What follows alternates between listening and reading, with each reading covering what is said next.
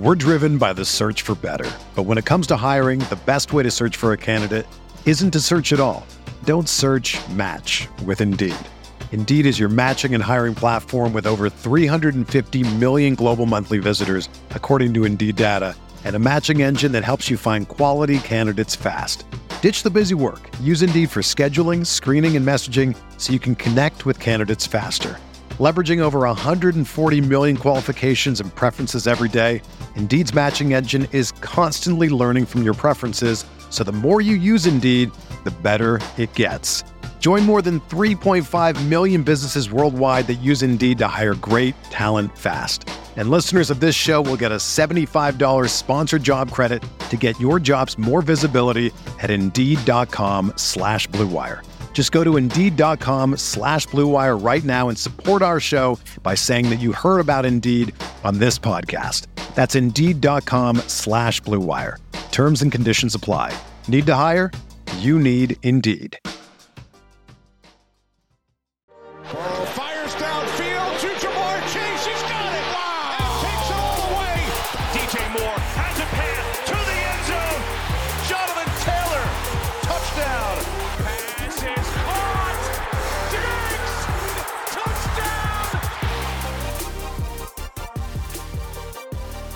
Welcome back to RotoViz Overtime. We had a fantastic show earlier this week. We were delighted to be joined by Mike Braude. We are joined by him once again, the CEO over at ApexFantasyLeagues.com.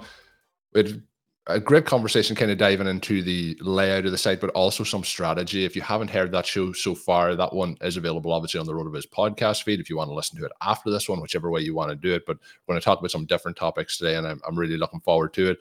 Shawn, we have Mike back once again. You ready to ready to hit this one off? I am. I am. And I really enjoyed Monday's discussion and learned some things that are going to be really helpful as we go forward. I'm interested in looking at this first question today because one of the things that Mike discussed was that we're trying to build these teams that get better as the season goes along. You're trying to qualify for the playoffs.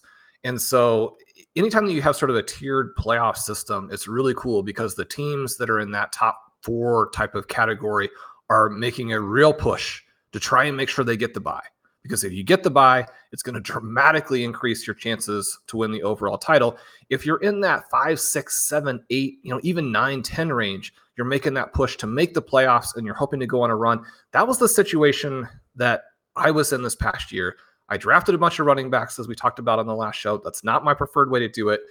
One of the things that happened, one of those guys, J.K. Dobbins, gets hurt right away. And so then you're thinking, okay, well, I mean, at the very least, we have some redundancy here, even though that was obviously not what we wanted to have happen. Wanted to have the you know, potentially highest scoring player. I still think J.K. Dobbins could have been like the RB2 this past year. And so mostly it's just very sad for him in his real life because that injury has a gigantic impact now on his overall career. But you have that. And then I was very lucky. I got the 101. Now, the 101 in Apex this year in our specific experts league had the downside of basically all the receivers being gone when it gets back to me. So that's how we kind of got into this running back heavy start. But at the 101, you get to take Justin Jefferson. And I was very excited about that. Took him instantly, obviously. And I mean, he's scoring until he gets hurt. But I don't think it'll come as a surprise to anybody that with that injury, I was battling to make the playoffs and was very lucky to do that. I sneak in and then go on the run. And as Mike was generous enough to mention in part one, I did win the title this year, which was very exciting to me because of who's in this, because of the great league that Mike has built and the tradition kind of through this. Uh, it was a real thrill for me. So I love that part of it as again we do when we when we win. But I wanted to know, Mike, what was the kind of defining element from a player perspective in 2023, specifically in Apex leagues, and what was the tension, if there was any, between sort of the regular season champions, the guys who got people to the playoffs and maybe created a lot of buys, a lot of teams have the one seed, the two seed, and then if there were differences between those players and the players who got you through. I'm sure as people are listening to you know what I'm saying, they're like, Shawn, we don't understand how you had any chance to be competitive in this league, much less win it. I mean, a couple of the guys who were lucky for me, obviously, were Breece Hall, and then Rashee Rice was one of the receivers I had to add late in order to get some receivers into this format, which again is a 2 3 1 format. And in a 2 3 1, two running back, three wide receiver, one tight end, or you know really two three one in terms of one flex i mean you want that flex position you know without the tight end premium element you want that flex position probably to be a wide receiver. I'm fighting just to get the wide receivers covered so rice goes in there. Who were the guys? Who won leagues for people in 2023 I mean, definitely Christian McCaffrey has to be mentioned. I think everybody will remember him from this season, um, especially while we're talking all about this wide receiver heavy element. Don't forget that Christian McCaffrey almost scored 400 fantasy points and outscored every other running back by over 100 points. Um, I think Puka had a huge impact where people were either able to draft him at the end of drafts or pick him up and add I mean, a first round pick essentially to your roster. That makes a huge difference. Um, I think Lamb and Amon Ra were huge. Uh, just the week in, week out consistency, big games during the playoffs. Sam LaPorta finishing as a number one tight end, most of the times draft outside of the first 10, 11, 12 rounds. Uh, Kyren Williams, uh, many same as Puka, many leagues undrafted in places he was drafted. I mean, you're in great shape. This year, more so, I think, than some. There, there was like some just absolute like league breaking players in terms of like if you didn't have them, you just could not win. And I, I feel, it feels a little bit unusual, you know, sitting in hindsight with a lot of these guys going, as you mentioned with Sam LaPorta, like after 10 rounds, but some of these guys going, you know, in the 16 through 18 round range, that just if you didn't happen to pick them in your draft, you had no chance. It feels like that might be a standout element from last year that probably can't repeat itself. You know, you know, we're looking at trends that repeat and don't repeat. I would feel that that would. Do you agree on that or disagree?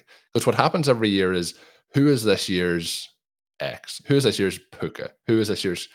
And the likelihood is that that's a unicorn that does not occur again.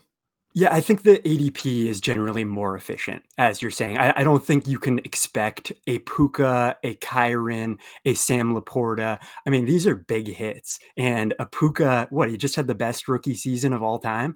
Or, in fact, I think he was a few points behind Ja'Marr Chase's rookie year. But either way, like expectations right versus reality, Ja'Marr Chase was going in the fourth round. Puka was going undrafted, and here he is looking like a Hall of Famer. So, I think that you shouldn't expect to have those guys, but it does show the importance of later round picks. I think like I see some people leave Apex drafts maybe in the 14th, 15th round where it's like, have a good night, guys. I'm out of here. And I, I, think that taking those late round home run swings um, is probably worth it. And this year indicated that.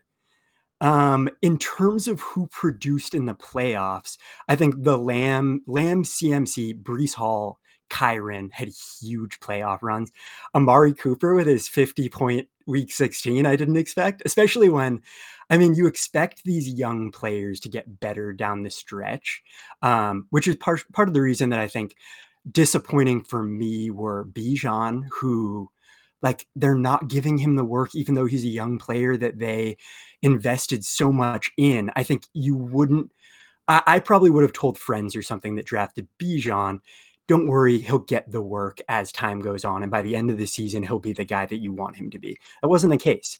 Um, I think Achane was kind of frustrating where you have this guy, maybe he was on your bench during some of his big weeks. You put him in, he gets hurt, he comes back. There playing him very carefully, worried about him getting injured. Maybe he's in your lineup for with low totals. So that part was a little frustrating because I mean, I drafted a fair amount of Achane and was very excited about it. And then now he'll be super expensive. And you didn't necessarily get the benefits of drafting him, at least during the time that it was most important. Um, Swift was a guy that kind of disappointed down the stretch that I know all of us were very excited about, where Swift I mean, early in the season, first game they don't want to give him any work. Then they give him all the work, and you're like, yes, this this is the thesis. It's playing out. He's a stud, and then that kind of fades into the sunset. Um, those guys are disappointing. I think there's also like Keenan Allen getting injured. That can happen. Kelce, Diggs, Kamara fading down the stretch. For me, it's why I enjoy having younger players more. I'm not hugely surprised when down the stretch, Kelce is struggling. I mean, the guy at some point is going to fade off. And when you hold off Father Time for so long, I think other people are like, oh, well, last year you said he was going to fall off. But as each year goes on, it only becomes more likely that it's going to happen. So I'm not as surprised seeing these old players disappoint. Um, the younger players, I think it's a little bit more frustrating. Speaking about old players, uh, you mentioned Amari Cooper. The one thing that we couldn't have seen in the offseason last year when people were drafting is we could not have seen Joe Flacco playing at an MVP level towards the end of the season. So that definitely was interesting to see his 50 point game. But hopefully that means that somebody else will draft him nice and early uh, in this upcoming season's drafts and give us an opportunity. A couple of players you mentioned there, like you, you mentioned Achane, and obviously the young, exciting, talented player who kicks the season off has his injury, but Raheem Mostert was pretty much ridiculous, is probably the word to use for him this season in terms of how he performed. A late round running back target. Kyren Williams has come up quite a few times in this show. And the other thing with Williams, we mentioned Puka and Williams, for both of those guys to go so late on the Rams offense and to both hit in such a way is also, I think, a little bit uh, unique and interesting. But they obviously went very late. But I think that it was a good year, as we've hinted at a few times, for, for zero RB. And then there was a couple of the elite running backs that really hit. But I think what happened on the elite side is the gap from Breece Hall and Christian McCaffrey would probably widen from the rest of the group there. And there's going to be quite a bit of flux in that market of, you know, we'll see what happens with Saquon and so on heading into this offseason. But what are you thinking for this season in terms of the, are we going to see people overlearn from the lessons of the past couple of years? We kind of talked a little bit, and I think it's a good thing to talk about because when you're talking the strategy that we try and talk here, and like Rotoviz overtime or Rotoviz, it's like trying to learn through what is happening in the landscape. And also then, like we mm-hmm. talked about with your example of the Chris Godwin, Jahmyr Gibbs example in the first show, you know, making your own informed decision as to which of these players you want to do. But you also have to make those decisions while you're on the clock. So Shawn's example of winning last year, taking those running backs when he's on the clock, which, you know, we, we talk about being comfortable in those maybe uncomfortable situations for yourself, whether that's taking your sixth wide receiver in the sixth round or whether that's drafting your fourth uh, running back in the sixth round. It can be in different situations.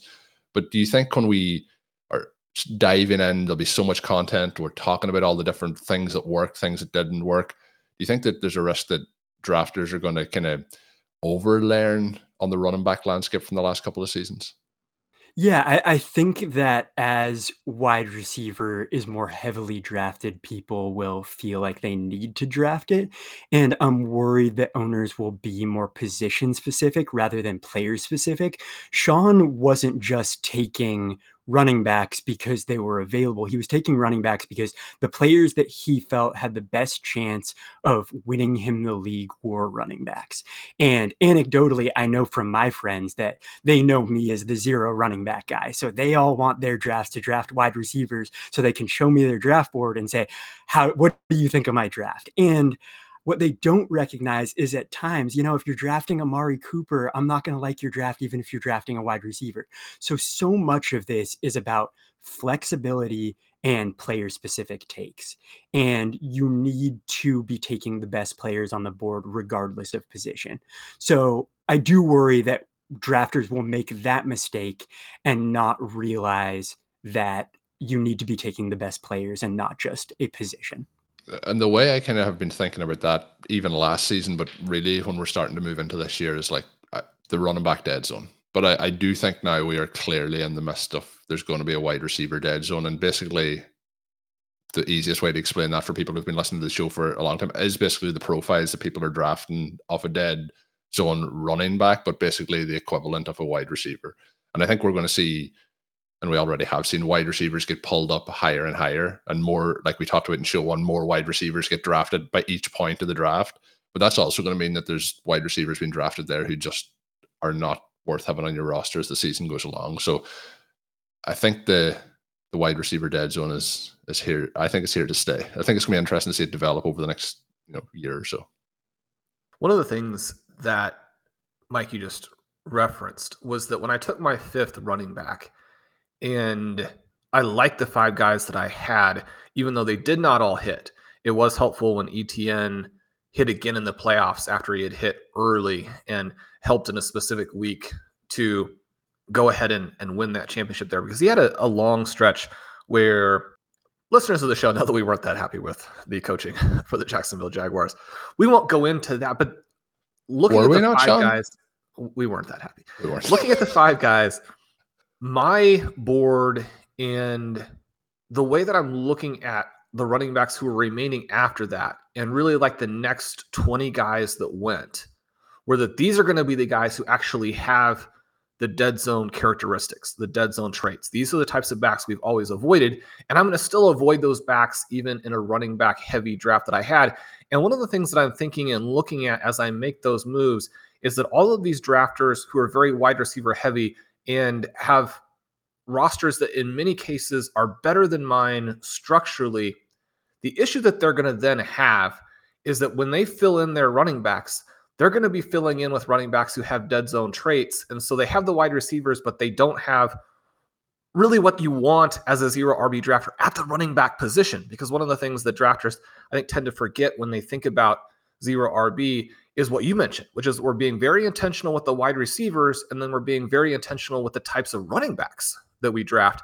And so you're getting these amazing values at running back by ADP, but not in terms of traits, not in terms of the characteristics we're looking for. Now, that doesn't mean that even later there aren't going to be interesting running back picks. Obviously, guys like Achane, as you mentioned, and then the players who ended up being league winners, those guys are available still after that. But I thought that that part of it was interesting. And even though I didn't like it, I was like, at least I get in before this cliff that at least exists on my board in my mind based on how I like to draft. It doesn't necessarily mean, again, obviously, that I'm going to be right. And I also think that you mentioned an interesting point where you're talking about taking away options from other teams, which when I started playing fantasy, I played on NFFC and Larry Johnson and LaDainian Tomlinson were the first two picks and they were dominant. And what people used to say is don't let the first owner or the second owner get one of them and then get Antonio Gates on the way back. You need to make sure that they're not able to get that running back one advantage and that tight end one advantage. And just drafting the same position, you're just going to get a watered down version of what other people have. So I think thinking of it in terms of game theory and what can I take away and how can I make my team strong and give me edges where I can beat other teams is a very important part of it. We're driven by the search for better. But when it comes to hiring, the best way to search for a candidate isn't to search at all. Don't search match with Indeed. Indeed is your matching and hiring platform with over 350 million global monthly visitors, according to Indeed data, and a matching engine that helps you find quality candidates fast.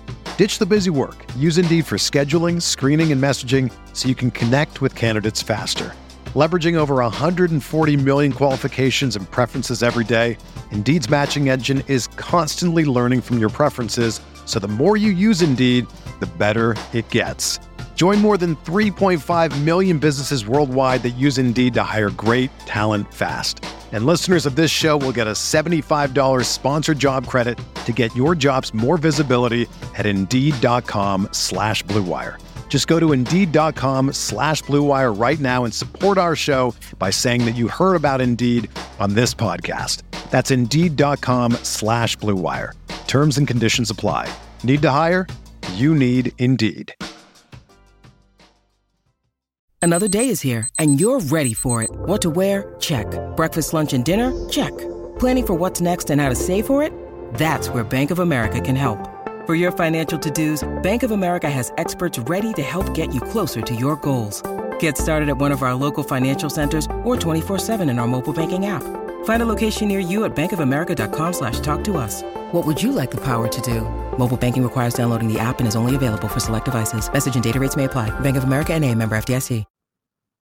So one of the things that we were able to do in 2023 that was interesting and successful, and, and probably would have been more successful if you're not also competing with Raheem Mostert and Kyren Williams teams. But in the dead zone, there were a lot of backs with extreme upside. And you know, Colm and I were able to hit in the main event. Ben and I were able to hit in the main event. Those types of things were a lot of fun. I don't think that 2024 is necessarily going to be like that.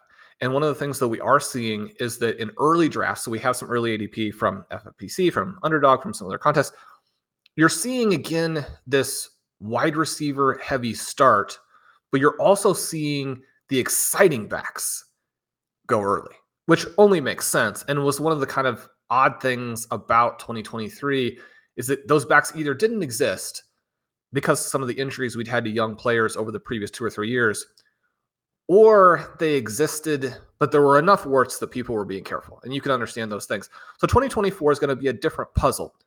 What do you think is going to happen in Apex drafts, your type of format? You know, if, if people aren't playing Apex, obviously they're playing home league. So this uh, these recommendations have a ton of relevance for anyone who is playing in those formats. So we talk about those all the time. I mean, what league do you most want to win? I mean, it's going to be with your work friends, with your college buddies, all those types of things. You have a lot of great data from leagues that are so similar. How do you expect drafters to attack early in 2024? So to your first point, I think each year drafters are becoming smarter. And I think with best ball, the rise in popularity in best ball drafts and people drafting in January, February for the next year, you're having the smartest players draft. And I think the more casual drafters maybe change the ADP at the end. So I think things get a little bit easier maybe in August, September, where right now, I think that the people who are drafting right now are they have similar expertise to maybe this discussion and they're aware of these elements. Um, I think that as quarterback and like tight end, because at tight end, there's no clear. Previously, we had Kelce every year and we had Gronk and we kind of had that involved. And now it's like, okay, is Sam LaPorta the number one? Is Kelce going to fall really far? So tight end is kind of getting pulled out of it because there's there's a number of options. Uh, quarterback, we've discussed. I remember the trend at this point last year was can you kind of win without getting one of these dual threat Josh Allen, Jalen Hurts, dominant quarterbacks? And what we saw is yes, you definitely can win avoiding those guys. So we're getting more to the meat and potatoes, and people are becoming smarter about avoiding the running back landmines. I think that there's kind of like a big eight at wide receiver when I look at the ADP of Lamb, Tyreek, Jefferson, Chase, Amon Ra, Puka, Garrett Wilson, and AJ Brown.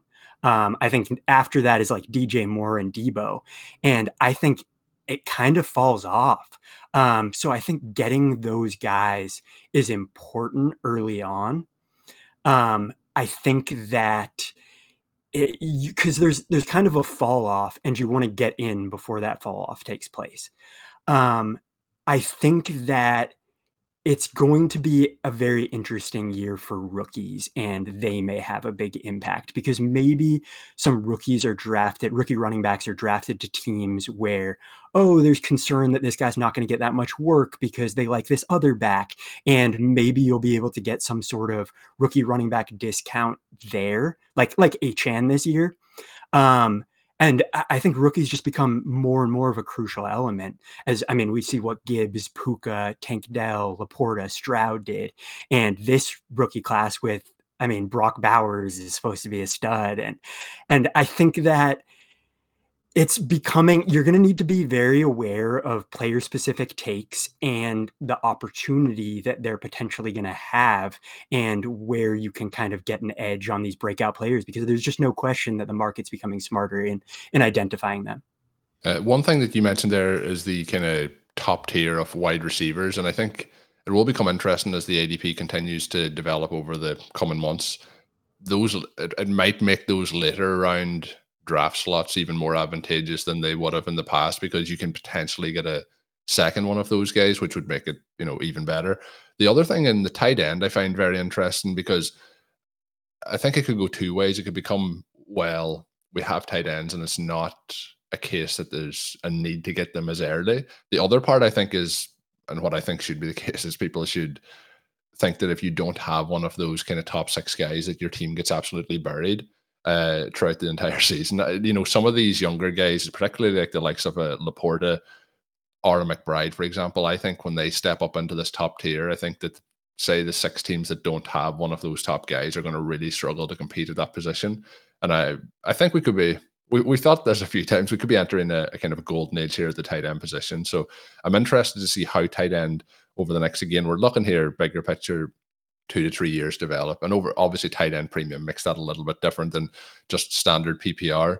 This is the part though I think that a lot of people people usually just want this. People just want the targets. Who are the player targets? They don't care about what else you have to say. Just tell me who to draft. Who, who should we draft in 2024? Who are some of your uh, favorite early player targets and potential difference makers in, in 2024? And what people want to know is who is the 2024 Puka Nacua? so uh, let's start. If you aren't already aware, I generally fade older players who have shown a decrease in efficiency. So I'll start out by saying you won't find me selecting Kamara, Ekeler, Pollard, unless I'm just in an extremely difficult situation that would probably take place in the Apex Experts League, and I would be forced to eat my words. But even then, I doubt it. Um, I think an early round draft pick that I'm really excited about is Jahmyr Gibbs. I just think he's a superstar and the stats back it up. And I think there's more room to grow. I David Montgomery's a good player, but I mean Gibbs before contact, after contact, forcing missed tackles, breaking tackles. Uh, he's a player that I could just see being like the next Alvin Kamara. Um, so I think he's very, very exciting. I think that Sam LaPorta fits a similar bucket in that as a rookie when nobody he was on very few people's radar uh, shawn will give a ton of credit to but i think the casual player may have not even known who sam laporta was and he goes i do think for, that's fair. I think it's fair because for, we we I, I am and we you can get in a bubble sometimes when we're talking about these and we're talking to listeners and other people in the fantasy community and you're like this player's great. And all of a sudden you think that every single person in the world has that same th- like when you're in that bubble. But you are right. Like there's i there's people last year who and that'll be people this year with the rookies again who just are oblivious to to what's going on. And i think that's becoming the edge. But for sam laporta i think that I mean, he had a better rookie year than Gronk, and Gronk Gronk went for 546 yards and 10 touchdowns as a rookie. As a sophomore, he went for 90 receptions, over 1300 yards and 17 touchdowns. I'm not saying that Laporta is going to be better than Gronk as a sophomore, but what you I'm are. saying is that will be the title of the show. that will be the title. Okay, yeah, good. I'm we have right, a title. I'm taking a note here. This is the note. I'm taking the note. So I think that being aware that tight ends can break out in year two, and we saw everything that we wanted to see from Laporta and more. And maybe he's, I mean, if we're talking about 20 wide receivers being gone by the middle of round three, and you have Laporta available, he may be a game breaker for you. Um, in the middle rounds, I think my favorite is Trey McBride. Uh, you guys, I know, will be happy to hear that, but he's just such an explosive young player that has room to grow on a team that needs people to pass to. Um, I also think the Tank Dell versus Nico Collins thing is interesting because I'm not sure it's so definitive that one is so much better than the other, and Nico seems to be going significantly ahead of him. I mean, if you look at right before Tank Dell got hurt, weeks nine through 12, he was averaging 10.8 targets, 6.3 receptions for 92.3 yards, and 1.3 touchdowns per game. And he averaged 9.5 yards per target for the season. So I also think it's one of those situations where a lot of people get very excited, let's say, for Nico Collins when um, Tank Dell gets hurt. But there's also a benefit in having two wide receivers on the same team that can keep the defense honest. And if the offense with Stroud is really good and Stroud's throwing for 40 touchdowns, both of those wide receivers are going to eat. So, question I, just before we move to a different player on those two players, Tank Dell's ADP, I think, is purely injury based. It's the end of season narrative, I think. Uh, yep. The other question I'm going to ask you is which of those two guys just like if you had to pick them at the exact same ADP, would you rather? I, I would That's pick a very Dell interesting question. I would I would pick Dell, so I'm definitely going to come at the discount. And the other part then is what if the Texans draft a wide receiver in this draft? How does that affect things? There's a lot of stuff going on with yeah. the Texans. I think Dell at the minute's a huge value at his ADP because Shawn, we were talking, you know, previewing ahead to this year in drafts before that injury, and he felt like somebody was going to sneak into those, you know, top three rounds. And obviously the injury has derailed that, but I think the Texans situation there is very interesting. Yeah, I, I think that he is such a fun pick, and it's hard to imagine him and Stroud being like less dynamic in year two once they have some experience. And we all know the sophomore breakouts. The one thing with his profile is, I believe he was 24 year old rookie, um, but I, I don't think you can excuse his production even though he was an older rookie. So he's definitely a player that I'm very, very interested in. Um, the last one that I will give later in the draft is I'm always excited about guys like Jaleel McLaughlin, who just pop and are so fun and look so good. I don't know if he'll get any work, but for me, it's hard to avoid a late round pick that just has so much electricity, tr- electricity that you feel like if Javonte gets injured, like this guy is is going to score a lot of fantasy points, and he may. I mean, at some point, I think Javonte is going to be better this season, recovering from the injury, and I do think that he's a player that I may be drafting a fair amount. But if he starts the season so, slow and begins to disappoint, we may see a situation where McLaughlin gets a little bit more involved, and I think he's a, a fun player. Now, Mike, we talked a little bit about this in the first show, but I, I want to go back to this element in Apex League specifically, where you do have trading. So again, we have the the home league element here, which I think people really, really enjoy. How active is the trading in your leagues? Should participants have any concerns about it? How do you guys handle collusion? And I mean, what's the general vibe here? I expect the players love this element of the leagues that you guys have. Yeah, so we actually recently did we sent out an off-season survey with questions that we try and gain more information for how we can improve things at Apex. So one of the questions was would you be interested in no trading leagues? And just over 60% said no. So I do believe to many it's a valuable element. Um, there's two main segments in Dynasty and Redraft. Dynasty, the trading is extremely popular and constant with future picks and all of that stuff that I'm sure you're aware of. In Redraft leagues, I think it kind of varies where some of the leagues will be more like the experts league where everybody kind of holds and doesn't want to sell low on their players. Some leagues more frequently trade. Um, so it really just varies, but I think people like having the option where they can at least try and work the market and see what's available. Um, in terms of handling any possible collusion, uh, we simply ask owners to contact us if there's any trade that they disagree with in terms of fairness. Our trade review process includes a jury within the league and a jury of other owners in similar Apex leagues.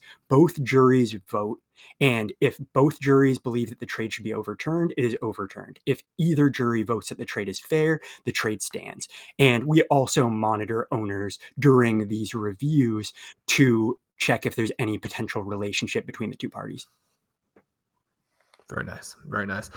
Yeah, I think that we would get even more trading in Apex if people in the experts league if people didn't have an insane number of leagues. If you're in, say, five expert or five Apex leagues, I mean, that would just be absolutely perfect. You're going to get in there and make some trades that really launch your team into that, again, that buy or that playoff position. I love that element.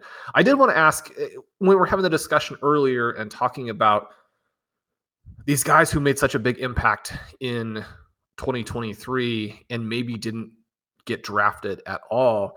What do you see in the first couple of weeks of the season in terms of the free agent bidding? I know that's something that I enjoy so much in leagues that do have bidding. You mentioned you have the $500 budget, and it's very competitive in the experts league to get these guys, especially obviously running backs and wide receivers. Were uh, guys like Puka, did they command almost the full value after week one? I'm sure that you know across the large number of leagues there were a lot of differences but how is free agency or how is the bidding in those first couple of weeks generally go how does that go in your leagues I think there's a, no, a number of elements at play. Puka definitely went for like 90% of the budget or 80% of the budget. And I think that there's also this element where early in the season, everyone is engaged and it takes one of 12 owners to say, okay, this guy could be a difference breaker for my team. I want him. I'm going to bid a high amount on him.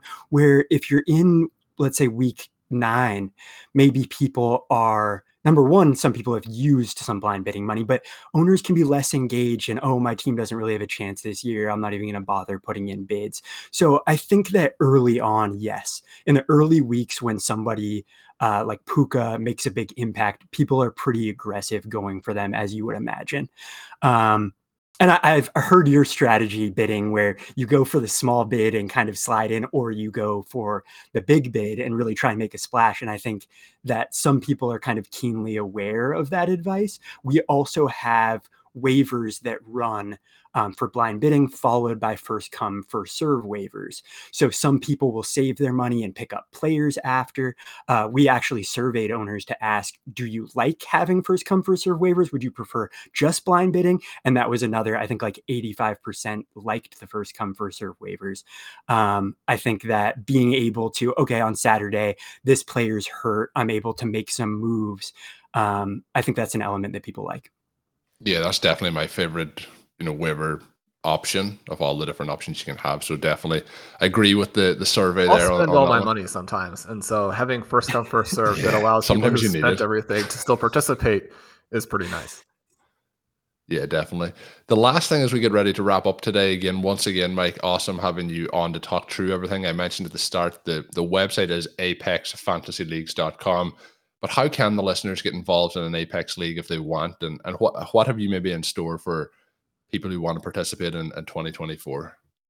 Yeah, we have redraft leagues, we have auction leagues, we have dynasty leagues for all fantasy players at various uh, price points. We would love to have you guys come join. We have dynasty orphans that need to be sold. We have new dynasty leagues filling. Um, we have a, I mean, obviously, Shawn and Colm have you covered for content, but if you need any additional written articles to read, we have a free blog where you can read our insightful strategy based articles. Um, we'd love to have you join in the community. So come to apexfantasyleagues.com and get in on the action. Mike, we have we do have people ask from time to time about auction leagues and where they can get involved with that you know, sometimes it's a little bit more difficult. Some formats only have it in person. Obviously, if you can do an in-person auction league, then you know do that. You're not going to have more fun in fantasy. How do your auction leagues work? If people are you know listening to this show and specifically thinking, you know, auction is what I want to do and I want to do more of, and this sounds like an opportunity.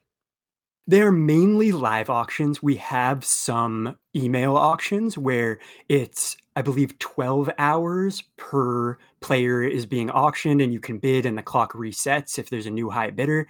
Um, we also have live auctions that are online. ESPN has the best software. So we actually have our auction drafts there and then they are transferred to MyFantasyLeague. Um, people love them.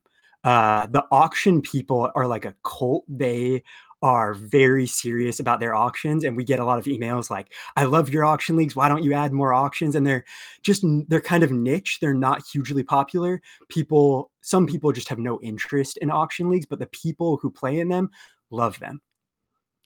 There's definitely another element of strategy to it and like i talked about at the start of the show on monday you know we're always trying to broaden horizons with different strategies and different playing formats to again give yourself the ability to make those decisions when you're on the clock that we we've kind of talked about throughout these two shows. So it's been absolutely awesome to have Mike on, Shawn. Before we close it out, I don't know if you have any final words, final questions. I'll let you jump on before we we close it out here.